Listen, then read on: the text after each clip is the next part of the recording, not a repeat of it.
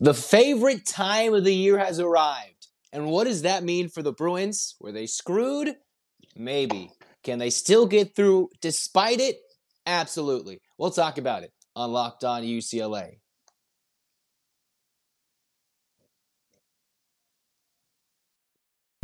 You are Locked On UCLA, your daily podcast on the UCLA Bruins, part of the Locked On Podcast Network, your team every day.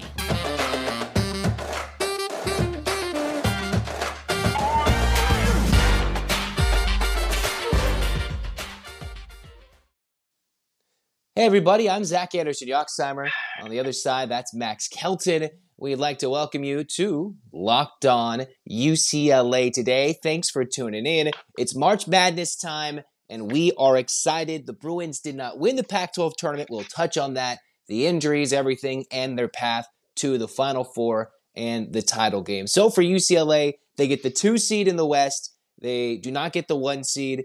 And to be quite honest, before we go back and touch on the Pac 12 tournament and how they fought as a whole and why they can win the NCAA tournament, UCLA should have been a one seed. I think we're kind of in agreement there based on what they did. Even though they lost two out of three to Arizona, it just doesn't seem correct that if you make your first listen for this Locked On UCLA podcast every day and watch it on YouTube, I think if you're UCLA fans, we all agree they should be a one seed. What are your thoughts, Max? It, it's a great point. I, I think that their resume is that of a one seed, but frankly, now I I looked at the eight nine matchups. There's a lot of really good teams in those eight nine matchups, and I'm now thinking about hey UCLA's path to the Final Four, path to a championship. I am not too too hard on on these Bruins. You know, when it comes to that one seed, I think that where they are is, is they're in a good spot. They play that UNC Asheville team. Drew Pember coming up. He's he's uh he's up for one one of the Player of the Year, the Lute Olson Player of the Year award. He's a really good player, but the Bruins are they they have all of the means to shut down this team in a 2-15 matchup. They're looking. I think their road to the championship is is a little smoother as a two seed rather than a one, I think they would have played against a team like maybe Illinois or Arkansas. And I don't know if you want to play Eric Musselman in March. Um, so, you know, I actually don't hate that the Bruins didn't get that one seed, despite their resume indicating that they were deserving of yeah, if you're Kansas, you get Howard, but then you get the winner of Arkansas and Illinois. And Arkansas proved it. Last couple years, they can go deep into tournaments. Eric Musselman's proved even with Nevada, he can go deep into tournaments. And then UCLA already lost on a neutral floor to Illinois. So I think avoiding them isn't the worst thing. Yeah, yeah. So that, that's one thing. And on UCLA's half of the bracket, you beat UNC Asheville if you do that. And then you get the winner of Northwestern and Boise State, which is a very mm-hmm. interesting 7 10 matchup.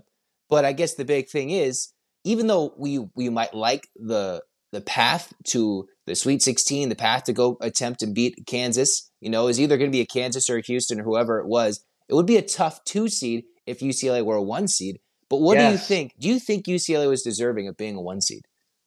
Well, I think that's that question is up up for debate, right? That's why we're here. That's why we're here. We're here to debate that. I we talked about it last week. Hey, if they win the Pac-12 tournament, that they deserve to be a one seed. And, you know, Purdue was able to win the Big Ten tournament and ultimately turn up a one seed. Frankly, I think Texas is more deserving than Purdue.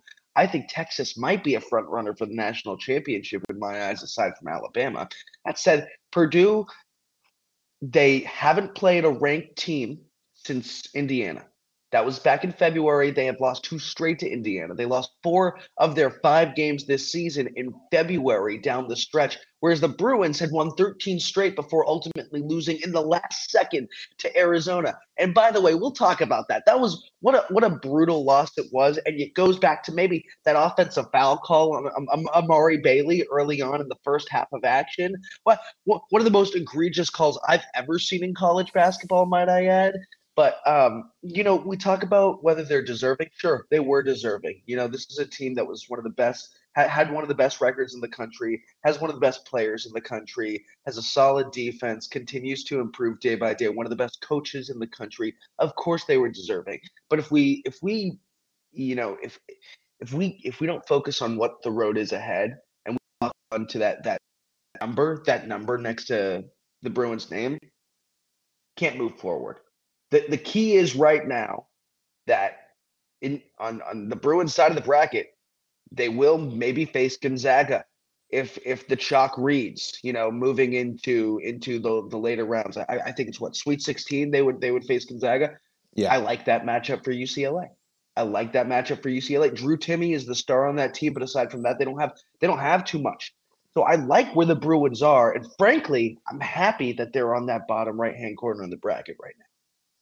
It's an interesting draw for sure. Northwestern was a bit of a darling this year in the Big Ten, and Boise State. We're not entirely sure how the Mountain West will play in the last couple of years. I believe the Mountain West is, especially last year, they almost no showed in the tournament Yeah. in terms of getting all those teams and being available. And while Gonzaga will have to get through a, a feisty Grand Canyon team, d- don't forget TCU is a tough team on the other side, and then Arizona State, Nevada will be a tough eleven. There's a possibility UCLA could have a rematch against Arizona State in you know the Sweet 16, which could be a very interesting battle for a third time. But obviously, who do you think would be UCLA's toughest team to face if it goes a certain way in the first three matchups? Who would you not want to face in those first three games? Oh, not want to face. You know, it's it's a good question. Um, I actually I look at that bottom side of the bracket, and of course you have Gonzaga, who is you know perennially a powerhouse, but they don't have as much pressure this year. I think I like that matchup for UCLA. I, I think I like UCLA running through this up until the Elite Eight. And on that bottom side of that West region, you know, I, I like where the Bruins are. What I don't like is the top side of that West region. That side is stacked. First, Kansas. Kansas is an elite team. Yes, they've lost a couple to Texas, but I just mentioned I think Texas is one of the best teams in the country.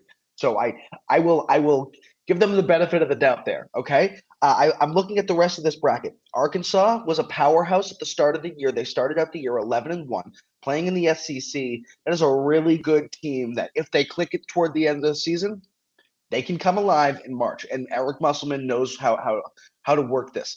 Illinois, uh, the Bruins already lost to Illinois this season. I don't want to play them. Um, St. Mary's is a terrific five seed. If you're looking for a 5-12 matchup that will be an upset, I would not choose VCU. I think St. Mary's is a really good team. Frankly, I think that they might even be better than the Zags.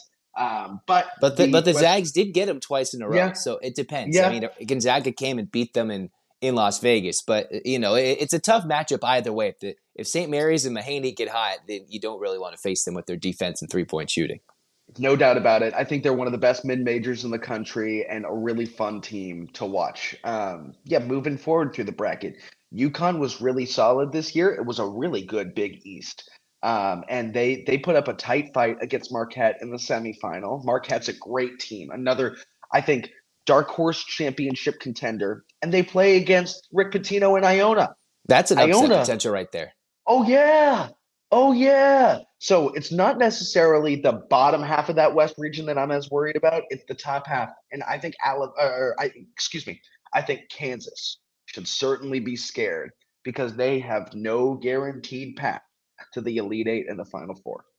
You know, I think for me, it'd be interesting facing an Arizona State if they get through, upset some teams from the first four. We've seen there's usually a team from the first four who wins and then advances one to two rounds. That's just generally how it is.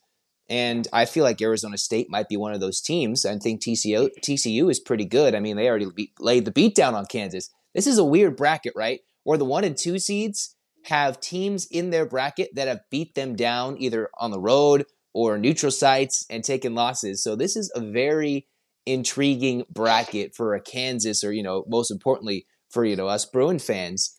And it just it's a very interesting thing.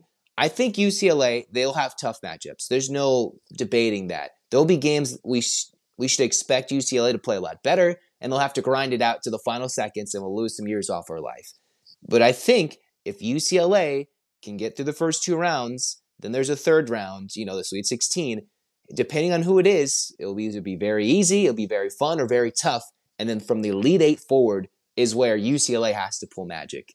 You know, it has to be a dream season from that point on to beat a Kansas or anybody from the top half of the West to go beat somebody because they're matched up with the Midwest. And if Xavier holds, even Texas, that's a tough one-two matchup in the West, right? In the Midwest. So to get and play one of those two teams from either the AAC or even the Big 12 just to get to the Final Four and beat one of those teams. This is a tough, you know, I think we're maybe in agreement. UCLA is a good path to the Elite Eight in terms of a winnable path. But beyond that, UCLA will be extremely tested from there from there and out, which is why UCLA, with the injuries and the question marks, have probably fallen off some odds makers national championship, you know, short lists in terms of when Clark went out, how Adem Bona fell in mm-hmm. the Pac-12 tournament. So, you know, you can be a little bullish, you can be very happy, but I think in terms of getting through and avoiding an upset, I think UCLA has a good couple of weekends. But as we saw last year, 15 seed got to the Elite Eight. You just hope the Bruins, yeah. you know, is UNC Asheville the, this year St. Peter's? Who knows?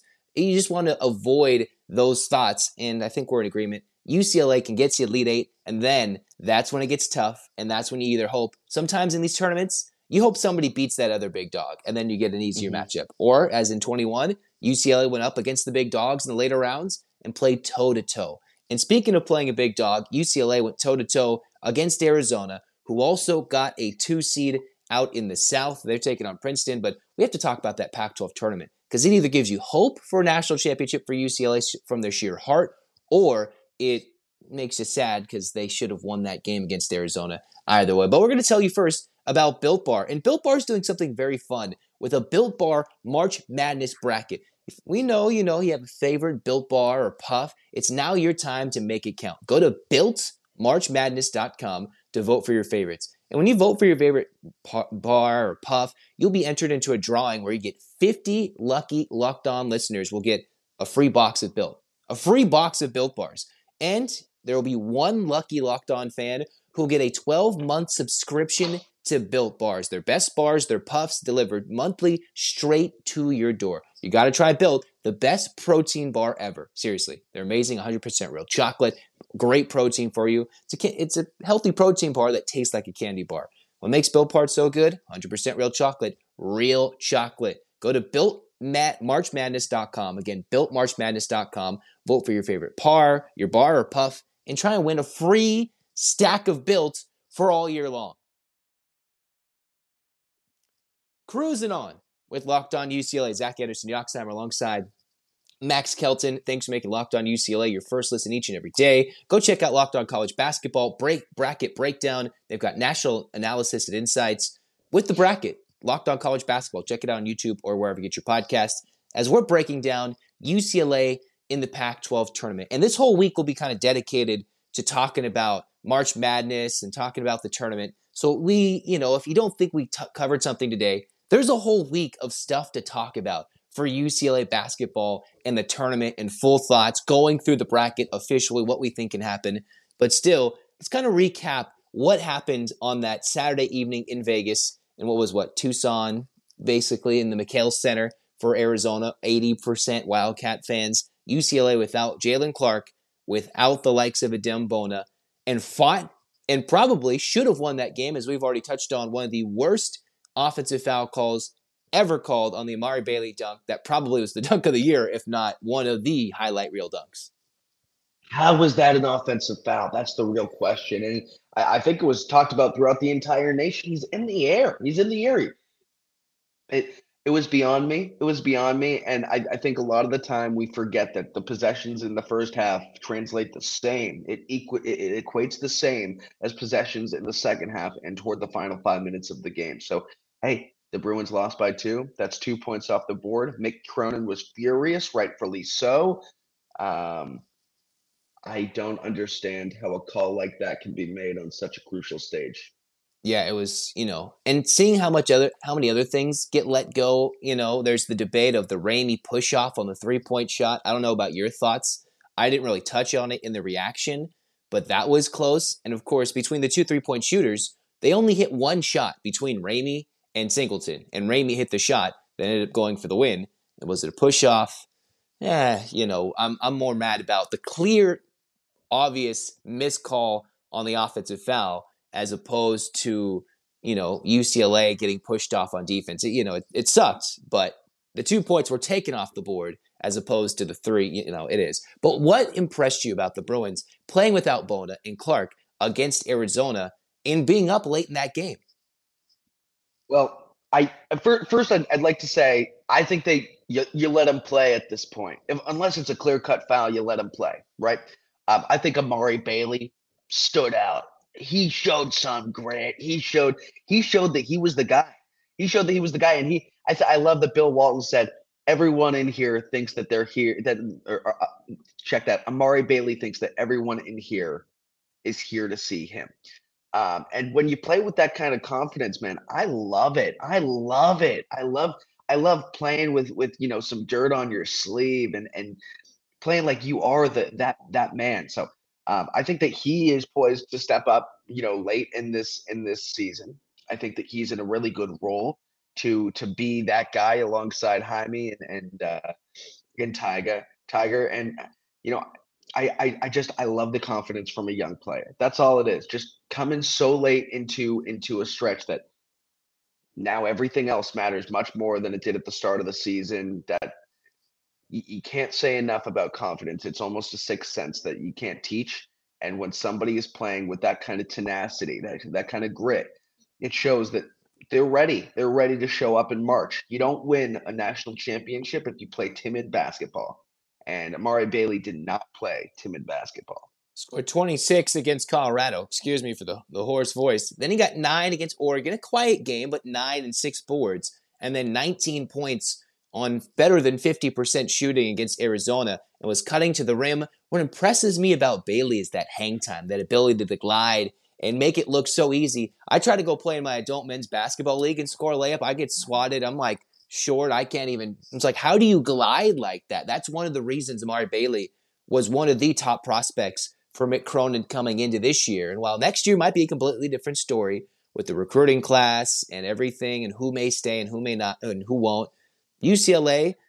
Amari Bailey has eventually has finally grown up and remind and remember he missed that month of Pac-12 play, so he's slowly getting his footing back. And it seems like now, all right, I have to take over. He was a team player with Clark out and then with Bona out in the finals, especially. Bailey came out and was important. And I think what impressed me most was the UCLA defense. Without Bona, they faced Arizona, a team that's got two quality bigs, and Oumar Ballo and Azuolas Tubelis, who combined for 32 points. They combined for more than half of Arizona's points, but they made them struggle for it. Struggle for it. And despite a late dagger three and Pelle Larsson hitting some clutch shots for Arizona, you have to be inspired by the defense, the grit, and the tenacity by UCLA. How many times was Arizona down one late in that game? And the Bruins, yeah. when Arizona, all they had to do was feed a big man and get a layup, they get ripped away. Steal, steal, steal. Now, the offensive end was a different story because they struggled without having Bona and, you know, Singleton struggled offensively. The Bruins overall didn't have their best offensive night, especially in the second half, only scoring 25 points.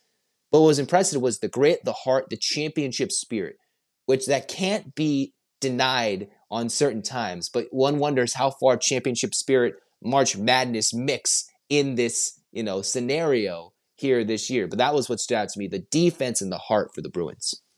Well, that gives me promise for this first round matchup too. Uh, for UNC Asheville, hey, they're a really good team. They play with Drew Pember, but he is he's a big, he's a pig, he's he's a big who, who will get his in the post. And the way that UCLA played against the Arizona bigs, who I think might be you know on on a different level, you know, compared to Pember, who yes, he's up for the National Player of the Year award, but um, that said, you know, he's playing against a, a bunch of big South opponents um, it gives me promise for that first round matchup and, and for UCLA to move forward despite not having you know their their full team, especially with the, this team two players fouling out you know through through that game and and crucial big men you know at, at that. In, They're only big men. They're only big men yeah, available. Yeah, both fouling exactly. Out.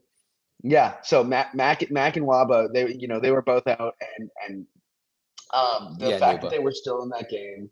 Um, and that that that's really impressive. Um, that was really impressive. Now, here's a question for you.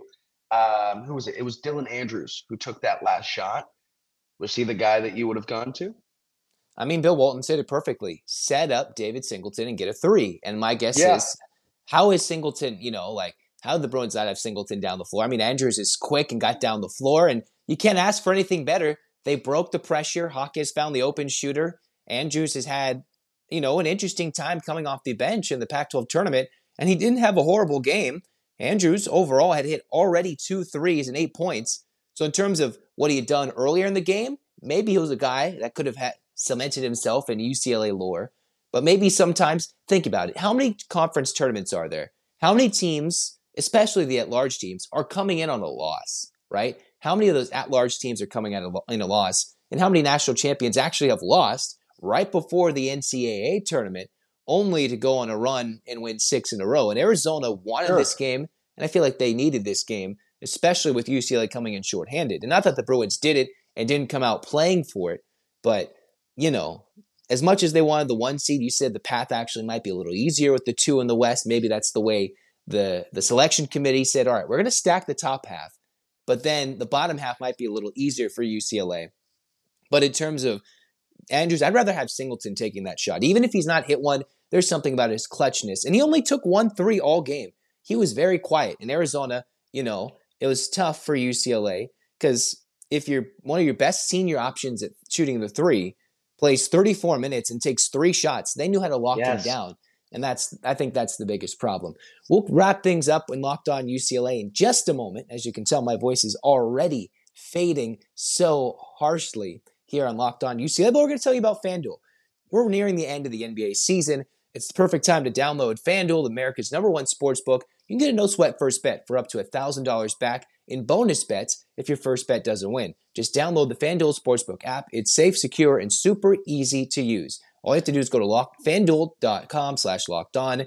You can go get the app. You can use Moneyline, bet point scores, three strain. No sweat first bet up to $1,000 in bonus bets at fanduel.com slash locked on to learn more. Make every moment more with FanDuel, an official sports betting partner of the NBA. And final segment here of Locked On UCLA. Zach Anderson, Yoxsimer, joined by Max Kelton. So thanks for coming on once again, Max. You might be seeing him a little more frequently here on Locked On UCLA, we'll say. We'll see how things turn out. But overall, do you feel like watching the Pac 12 tournament, watching how the Bruins ended the season with that week without Jalen Clark, does that give you confidence for UCLA to go deep in this tournament? And by deep, we've already discussed they can get to the Elite Eight. We're talking, are they getting to Houston and are they playing in the national championship game? It gives it gives me some confidence that they could certainly play without Jalen Clark, but they need to they need to remain out of foul trouble. Now, not only have they lost the defensive player of the year, but they've lost some depth too. And we saw that toward the end of that game against Arizona. The fact that Dylan Andrews was even in the basketball game is a, is a testament to, to the lack of depth that they have. A freshman who, who plays 10 minutes per game you know, he shouldn't be in the basketball game at that time. Granted, he had hit two threes, but he shouldn't be in the basketball game at that time. You know, two two big men out. Um, the the only other option was Will McClendon, and McClendon has a less than ten percent three point shooting percentage. The reason that that's the reason why Andrews was in the game. So they don't have the same depth without Jalen Clark. They need to be able to stay out of foul trouble. They need to be very disciplined on the defensive side of the ball. They will face some really big uh, and tough post players, and they're going to have to play a team brand of basketball moving forward. The talent is there. They have to click the puzzle pieces together, and now it feels like they're missing one of the corner pieces. So we'll see how how Mick uh, Mick Cronin can draw something up and uh, make some magic happen. It comes down to the Pac-12 Freshman of the Year being on the floor. If you're missing Bona and Clark for an extended appearance, you could see, you could maybe dial up an unfortunate early exit for UCLA. I think that's a fair, honest statement to say. I know they played with heart, but you can't realistically say how far they can go without two of these guys. Without Clark, I'm maybe kind of slowly working my way to the bandwagon again in terms of they can grind it out. It'll be very tough. Clark was the difference maker. He was the reason they were national championship good and were ranked in the top two in the country heading into the final week of the conference tournament season. But with a Bona out, you can see it. Mind you, Bona was a guy who gets into foul trouble himself. So if all these bigs are getting into foul trouble, and I know it's different when Bona's in there, he'll serve five minutes, leaving Etienne or Nwuba available on the bench for the Bruins. But again, the bench contribution was significant for UCLA after the first game of the Pac 12 tournament against Colorado. It was nice to see UCLA get through Oregon with such ease at the end of that game, really putting them down and knocking them out, sending them to the NIT. And for the Bruins, it is going to be tough. This is where Bona truly has to step up and not get into foul trouble. I think that's a key, key thing because Amari Bailey's already shown he's ready. UCLA will need some David Singleton. And between Andrews and McClendon, between those two guys, they'll need some clutch buckets. And Andrews got those eight points in a game where UCLA only scored 59 points. That's a high percentage of points coming from Dylan Andrews, even though he hasn't always contributed a lot this season. So UCLA needs increased bench production, increased help from the guards, whether it be you get the big men down low from Nwuba and Etienne. And while it seems like the left shoulder injury for Bona is going to be okay for now, one wonders how does that affect him on the defensive end? How does that affect him when it comes to rebounding the basketball? And how does it affect him when he tries to back down and bully his way in the paint, which he's still learning the footwork and using the uber athleticism to jump over guys, but scoring and trying to do that efficiently. So I think UCLA, without one guy, could go deep in this tournament. They certainly could. It's we've discussed this. The Elite Eight will determine a lot. UCLA, we think, can get through these first rounds. It won't always be easy, but kind of looking at these things, I think till the Elite Eight is when UCLA will finally get some super trouble. But if they're playing Arizona State or TCU, those are tough matchups. And Northwestern could use that Big Ten magic and say, Welcome to the Big Ten, son. And UCLA would be like, Dang it. You know, battle two of the best public universities in the country, in the world. Come on. That, that's got to be fun for the second round. But those are my thoughts, Max. I don't know if you have anything you want to wrap it up with. Um, once again, the Big Ten is the conference of eight seeds, um, and hey, they they have a lot of really good teams, a uh, few really great teams. Um, I'll leave it at that. I think Purdue doesn't deserve to be a one. UCLA should have been there, but I won't ruffle my feathers on it. I think the Bruins have a great path, um, and they have to stay healthy, have to stay out of foul trouble. This is a team that is very poised to make a run, um, but should be fun. Should be a ton of fun, and I love the first round matchup for for the Bruins. Yep, they should have a fun one against UNC Asheville on that Thursday night. We'll preview it. We'll go more in depth thinking about the bracket and our national championship hopes and get in depth. I mean, hey, UCLA football announced the spring practice dates. We'll talk about that as well. And I'll tell you my checklist into a potential UCLA championship, the little checklist that's got to happen for UCLA to win a national championship. We'll talk about that coming up on Locked On UCLA. But go check out Locked On College Basketball. Make that your second listen. Andy Patton, Isaac Schade, great hosts. They'll get you ready with the bracket. For Max Kelton, I'm Zach Anderson Yoxsimer saying so long here on Locked On UCLA. Thanks for tuning in. It's a clap time, baby. And one, two, three, four, five, six, seven, eight. You see, LA, UCLA fight, fight, fights. This has been Locked On UCLA. Go Bruins.